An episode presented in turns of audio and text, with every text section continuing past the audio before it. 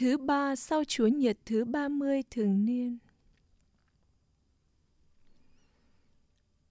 Bài trích thư Thánh Phao Lô tông đồ gửi tín hữu Epheso. Anh em thân mến, anh em hãy phục tùng nhau trong sự kính sợ Đức Kitô.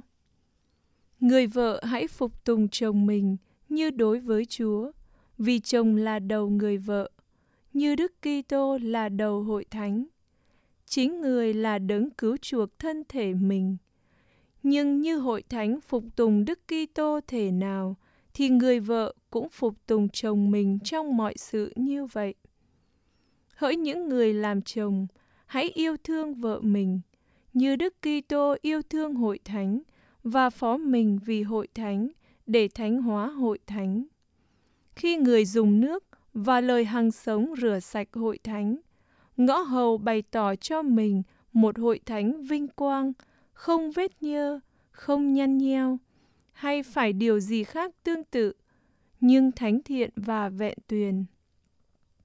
Cũng thế, người chồng phải yêu thương vợ mình như chính thân mình.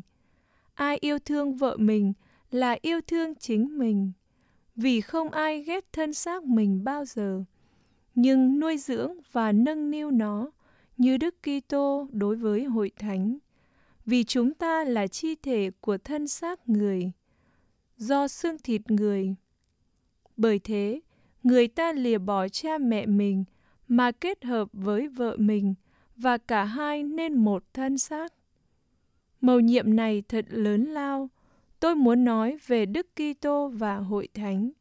Dù sao, mỗi người trong anh em hãy yêu vợ như bản thân mình, còn vợ thì hãy kính sợ chồng. Đó là lời Chúa. Phúc thay những bạn nào tôn sợ Thiên Chúa. Phúc thay những bạn nào tôn sợ Thiên Chúa, bạn nào ăn ở theo đường lối của người. Công quả tay bạn làm ra, bạn được an hưởng, bạn được hạnh phúc và sẽ gặp may. Phúc thay những bạn nào tôn sợ Thiên Chúa. Hiền thê bạn như cây nho đầy hoa trái, trong gia thất nội cung nhà bạn. Con cái bạn như những chồi non của khóm ô liu, ở chung quanh bàn ăn của bạn. Phúc thay những bạn nào tôn sợ Thiên Chúa. Đó là phúc lộc dành để cho người biết tôn sợ Thiên Chúa. Nguyện Thiên Chúa từ Sion chúc phúc cho bạn, để bạn nhìn thấy cảnh thịnh đạt của Jerusalem hết mọi ngày trong đời sống của bạn. Phúc thay những bạn nào tôn sợ Thiên Chúa.